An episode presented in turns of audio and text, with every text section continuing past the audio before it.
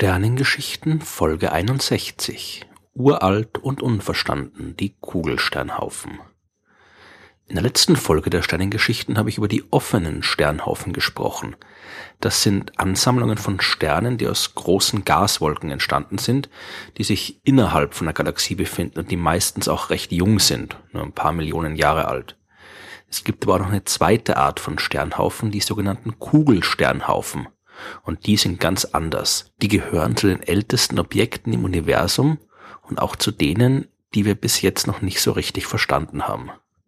Wie der Name schon sagt, sind Kugelsternhaufen kugelförmige Ansammlungen von Sternen. Die findet man nicht innerhalb einer Galaxie, sondern draußen. Die Kugelsternhaufen umgeben die Galaxie außen und gehören zum sogenannten Halo einer Galaxie. Unsere Milchstraße zum Beispiel wird von ungefähr 150 Kugelsternhaufen umkreist und man vermutet, dass da mindestens noch ein paar Dutzend sind, die wir noch nicht entdeckt haben. Aber größere Galaxien können ein paar tausend oder gar ein paar zehntausend Kugelsternhaufen haben, die um sie herumlaufen. In so einem Kugelsternhaufen findet man typischerweise ein paar hunderttausend Sterne. Der erste Haufen der beobachtet wurde, da hat man aber noch keine Sterne gesehen. Denn das war 1665. Da hat der deutsche Postbeamte Johann Abraham Ihle aus Leipzig den Himmel beobachtet. Der war nämlich auch Amateurastronom und als der sein kleines Teleskop auf das Sternbild Schütze gerichtet hat, hat er dort einen hellen, verwaschenen Fleck beobachten können. Mehr hat er nicht sehen können, denn das astronomische Teleskop war ja knapp erst äh, 60 Jahre vorher von Galileo Galilei entwickelt worden und die frühen Instrumente waren nicht so stark. Das Instrument von Ile hat auch nur knapp fünf Zentimeter große Öffnung gehabt, aber das hat zumindest gereicht, um Dinge zu sehen, die vorher niemand gesehen hat. Heute wissen wir, dass der Fleck, den Ile beobachtet hat, ein Kugelsternhaufen ist, der aus knapp 80.000 Sternen besteht. Der Sternhaufen selbst ist ungefähr 10.000 Lichtjahre von der Erde entfernt und ungefähr 100 Lichtjahre im Durchmesser. Früher hat man nicht viel mehr machen können, als diese Dinger am Himmel einfach zu katalogisieren. Und der offizielle Name des Kugelsternhaufens, den Ile beobachtet hat, der heißt heute Messier 22 oder kurz M22.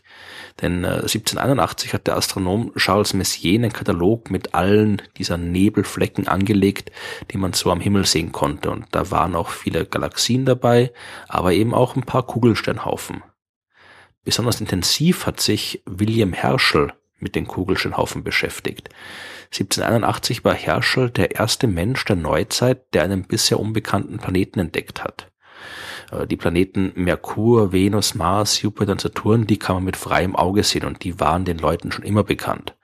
Aber Herschel hat damals die besten und größten Teleskope der Welt gebaut und der konnte damit als erster einen Planeten finden, den man nicht mit freiem Auge sehen kann, der Planet Uranus.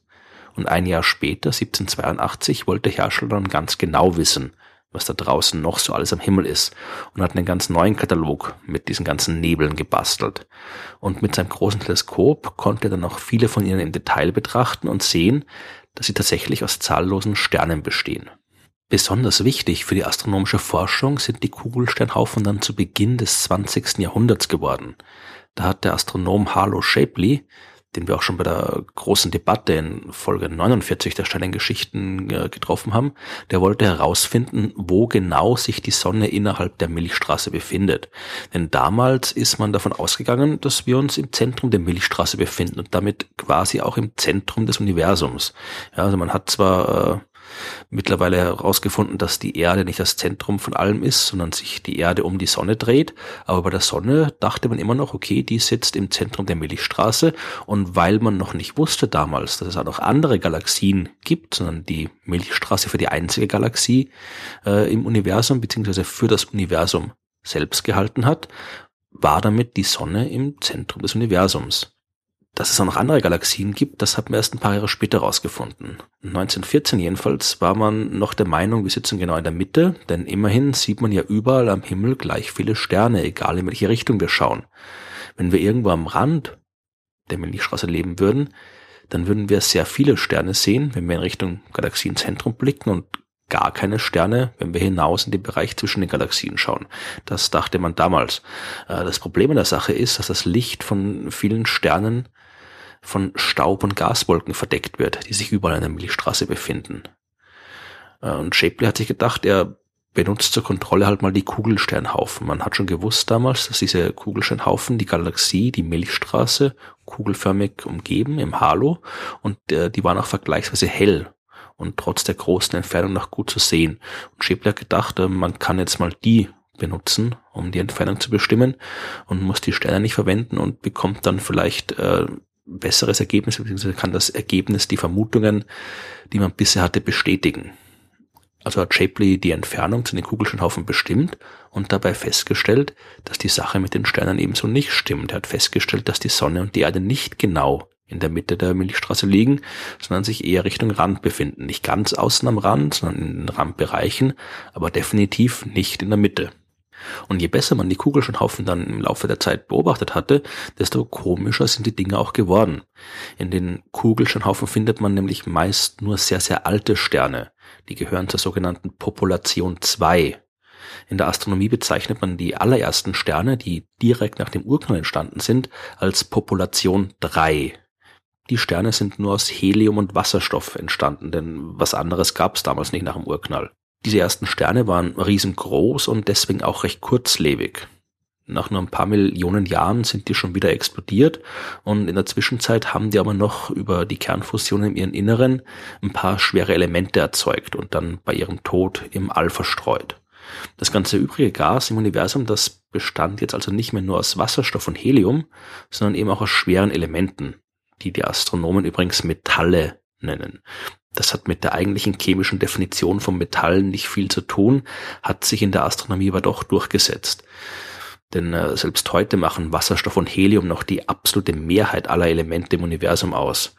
Und äh, vom ganzen restlichen Kram ist vergleichsweise wenig da, so wenig, dass die Astronomen das gerne zusammenfassen und eben als Metalle bezeichnen.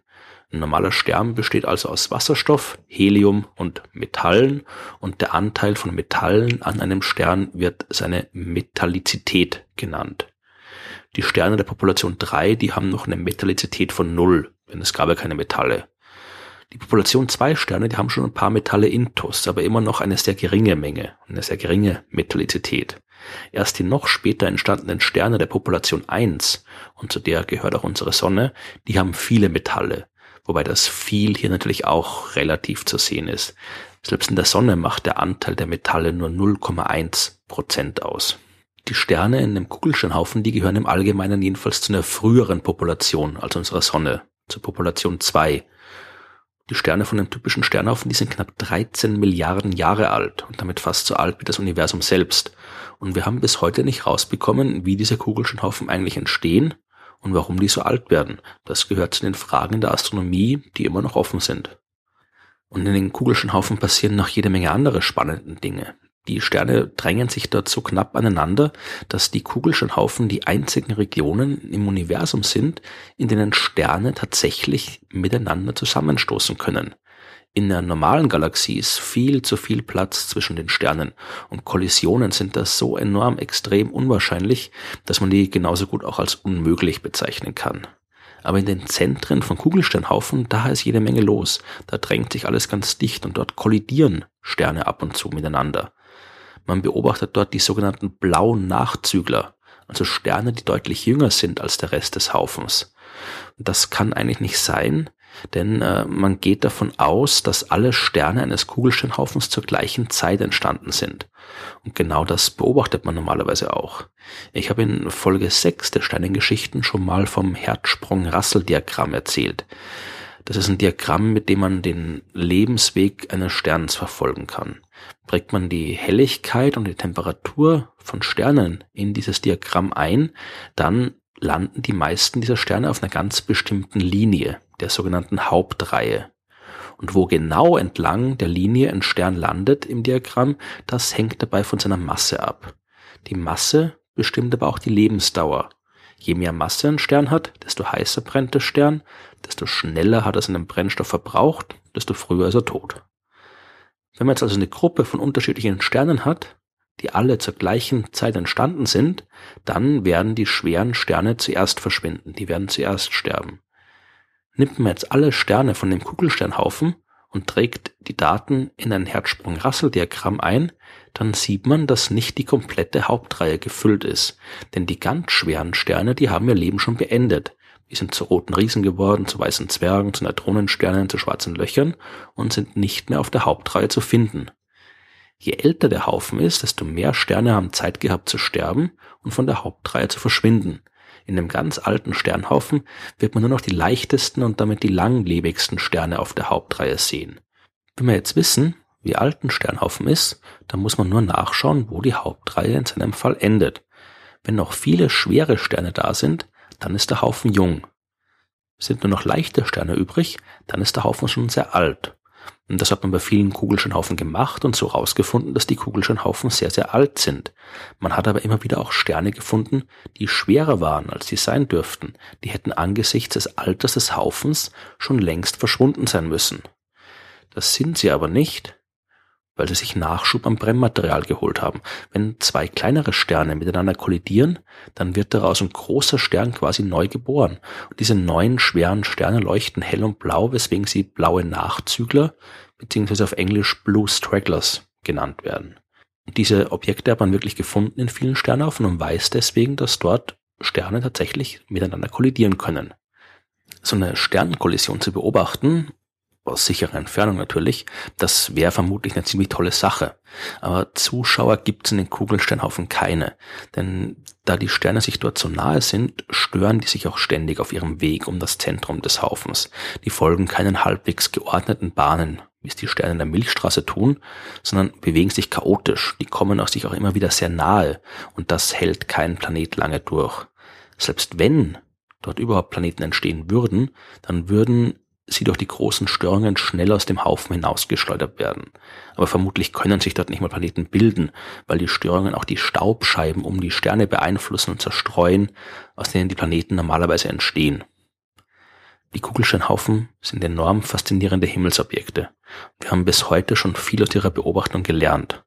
Aber wir sind noch weit davon entfernt, tatsächlich verstanden zu haben, was dort alles abläuft.